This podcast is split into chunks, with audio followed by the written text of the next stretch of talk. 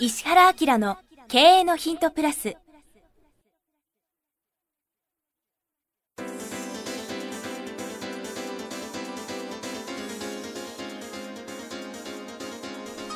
ポッドキャスト石原明の経営のヒントプラスは勝てるビジネスモデルや売れる仕組みの作り方。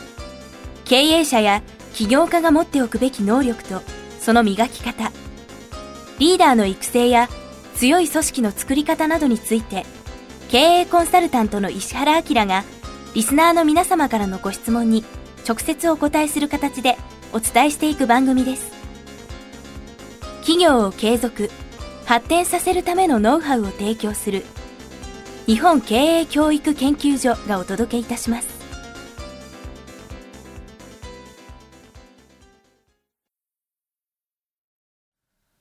こんにちは早川洋平です。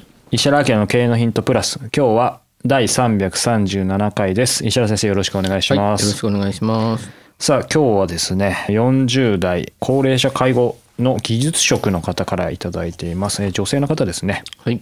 アプリで石原先生や早川先生ゲストの方々の打てば響く会話またお話を伺い日々の不安やストレスを解消している介護士です介護の立場で石原先生に質問するのはお門違いと思いながら今世の中に差し迫っている介護問題。そして人または人の人生の関わりがとても深い仕事の一つであり石原先生がお話しされることは日本の福祉分野にこそ必要ではないかと思っています。多種多様な高齢者それのみならずいろいろな職員と関わっていると日本とは何かを考えを巡らせ自分に言い聞かせ何とか仕事をしている状況です。日本の福祉施設の組織を良くする前向きにするには必要なことは何でしょうか？また下っ端の介護士にできることはあるのでしょうか？漠然とした質問です。みませんということです。早川君ってさ介護のことってどれくらい知ってんの？まああの最新事情って言われると正直自信ないですけど、うん。まあ、介護事業のねやってらっしゃるお客さんもいてポッドキャスト番組もやってましたからあそうか。その大枠はのつもりですけど、うん。うん。まあなかなか難しい問題今日これは漠然とした質問なんで大 漠然きいですよねと答えると介護ってビジネスのあり方がそもそもこううまくないんだよね。うんうんそれなんでかって言ったらこの中資本主義でしょ。で資本主義社会っていうのは競争がありながらうん保護がないっていう世界でしょ。だから本当にビジネスがマネタイズしない限りは、うんその産業っていうのが発展していかないっていうのが資本主義社会でしょ？だから例えばマーケットがないのに勝手に何かをサービスしたいからって言って会社は成り立たないはその業はスタートしないですよね、うんうんっていうことじゃないですか？うん。ところがその介護っていうのがそもそもがどうしてスタートしちゃったかっていうと日本の人口のはい。急激に伸びて急激に先細りしながら、頭でっかちっていうか老人が多くなってしまい、はい。ということを前提に、うん。国策として進んでいったような業種なんで、はい。うんってことはベースにその例えばその税金だとかね、ん。国のお金みたいのがありきでうん。ビジネスが動いちゃったりとかしてるんだはね。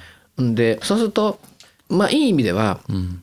仕事がしやすいっていうか、はベースの収益が取れるってことなんだけど、うん。これ悪い意味で言うと、うん。無限にお金を取る方法がないんだよね。うん。ああそうか。もう決まってるわけですよね。うんうん、でまあ例えばその何もないところでん。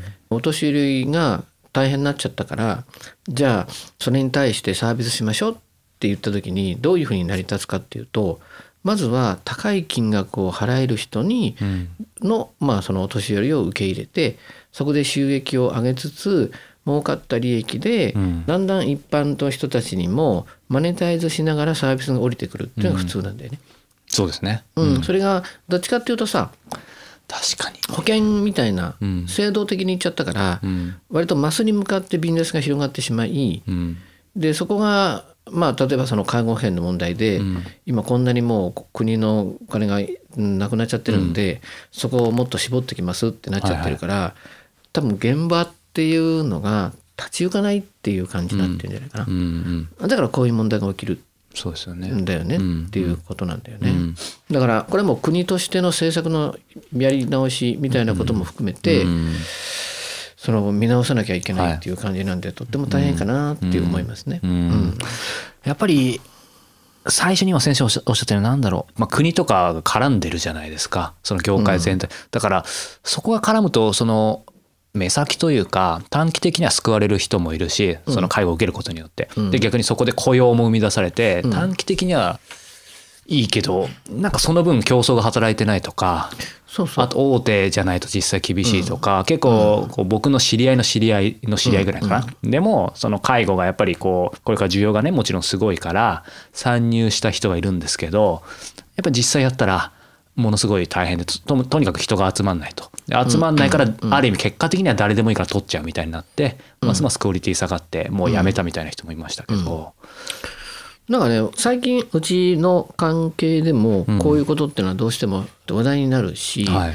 過去にもやっぱり介護系の会社の結構大きいところのコンサルもやったことあるんで僕うん。介護の現場って分かってるんだよね。あとその今の日本の介護のほぼほぼ中心にいる人とかさ、うん。あるいはその介護の考え方を持って海外にそれをこう普及してる。うん。例えばスウェーデン行っても喋ってるような人がいてさ。はいはい。でそういう人たちの話を総合すると、うん。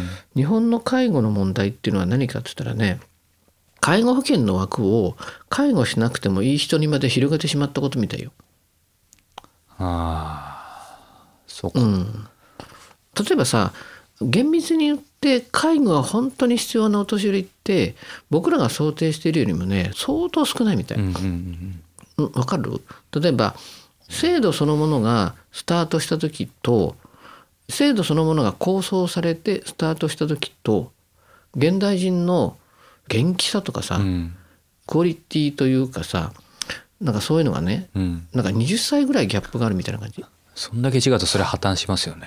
うん、例えばさ今老人っていうのを誰を老人っていうのかってね難しいらしいよ。うん、そもそもうんね。でその老人はちょっとこの間まではジュリアナとかで踊ってた人たちだからその人たちが年取ったからって言って、うん。そう簡単に、まあ、イメージしてるような介護施設行かないみたいよ。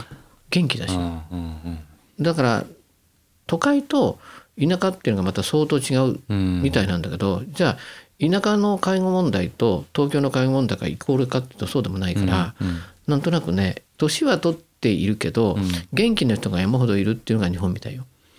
でもそうですよね。うん、でもそこにまで枠をうん介護保険の枠にブワーって広げちゃったから、何が起きたかって言ったらもらわない人にまでお金を普及させてしまって、結果本当に多分彼女とかがいるん現場にお金が回んないっていうのが、うんどうもそんな感じ。だから必要ない人にまで行っちゃってるってことですよね。そうそう。でそれで今早川君が言ったみたいにこれから介護儲かるからって言って開業した人が山ほど行くでしょ？そうすると実際のマーケットはすごくちっちゃいのに、うん。参入者が山ほど行っちゃったから、うん。全員が薄くしか収入を取れなくて、うん。本当の意味で頑張ってる人のところが回んない、うん。似てるのがねディスカバージャパンだね、うん。ディスカバージャパンでまあいい日旅立ちとか聞きながら、うん。みんなが温泉に行ったじゃん。うんで当時温泉施設ってあんまりたくさんなかったから、はい。ずーっと老舗の旅館さんとかがあったんだけど、マーケットがわって増えたんでみんなが旅館作ったのね。それでその本当に温泉楽しいのみたいなことをみんなで我に帰った瞬間に元の需要に戻っちゃったから、はい。もう山ほど作っちゃった温泉が倒産してきながら本当にちゃんとした温泉まで海外のの商に変われちゃってさ、うん。文化伝統がなくなっちゃったってあんなような感じで似てると思うんだけど、だから作られたうん。想像されたマーケットに保険制度がお落ちちゃって、お金が入ってきるからって言って薄くしか利益が取れないみたいなそんな感じ。確かにそう感じますね。うん。これでもまあもどかしいですよねこうちょっとビジネスの番組とはあれかもしれないですけどやっぱそのきつい安いイメージがあって実際まあそういう人がたくさんいるわけでその介護で働いてる人って。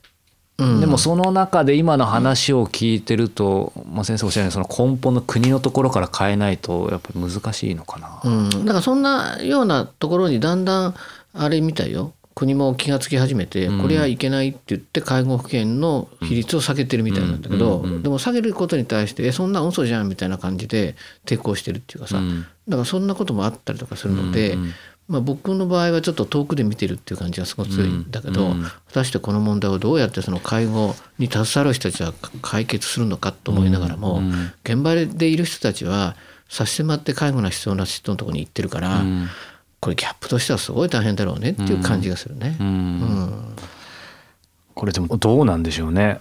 回答は漠然とないけど状況的にはこういうことなんだよっていうことはお話しできるね。うん先生が仮にうん国の全権を握れたとしたらどう変えますか？え？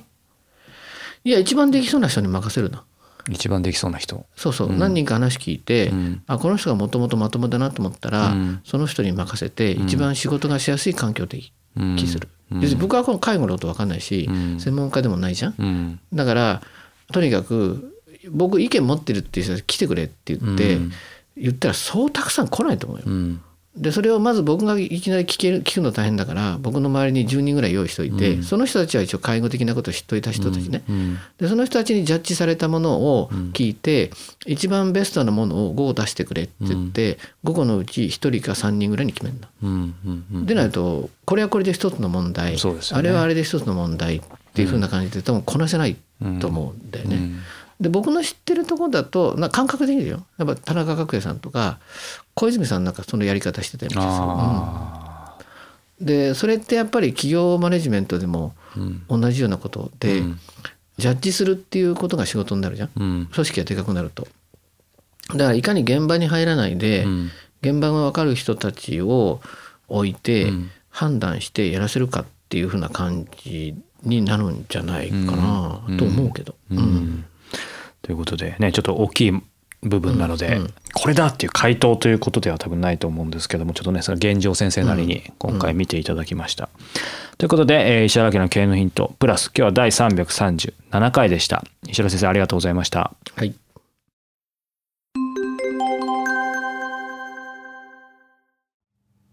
番組よりお知らせがございます。当番組は第1回より無料で公開しておりますが、番組回数の増加により、ポッドキャストの登録数の上限に達したため、iTunes やポッドキャストアプリで、すべての回をお聞きいただくことができなくなっております。ウェブサイトでは第1回からすべての回をお聞きいただけますので、ウェブサイト石原明 .com のポッドキャストのバナーからアクセスしていただき、経営のヒントプラスをお楽しみください。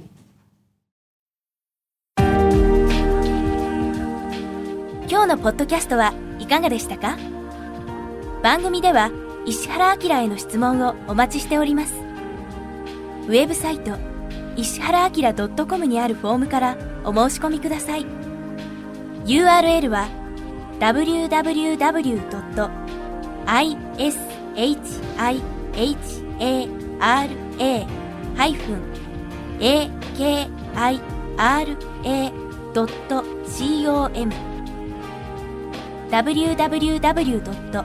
石原 -akira.com です。それではまたお耳にかかりましょう。ごきげんよう。さようなら。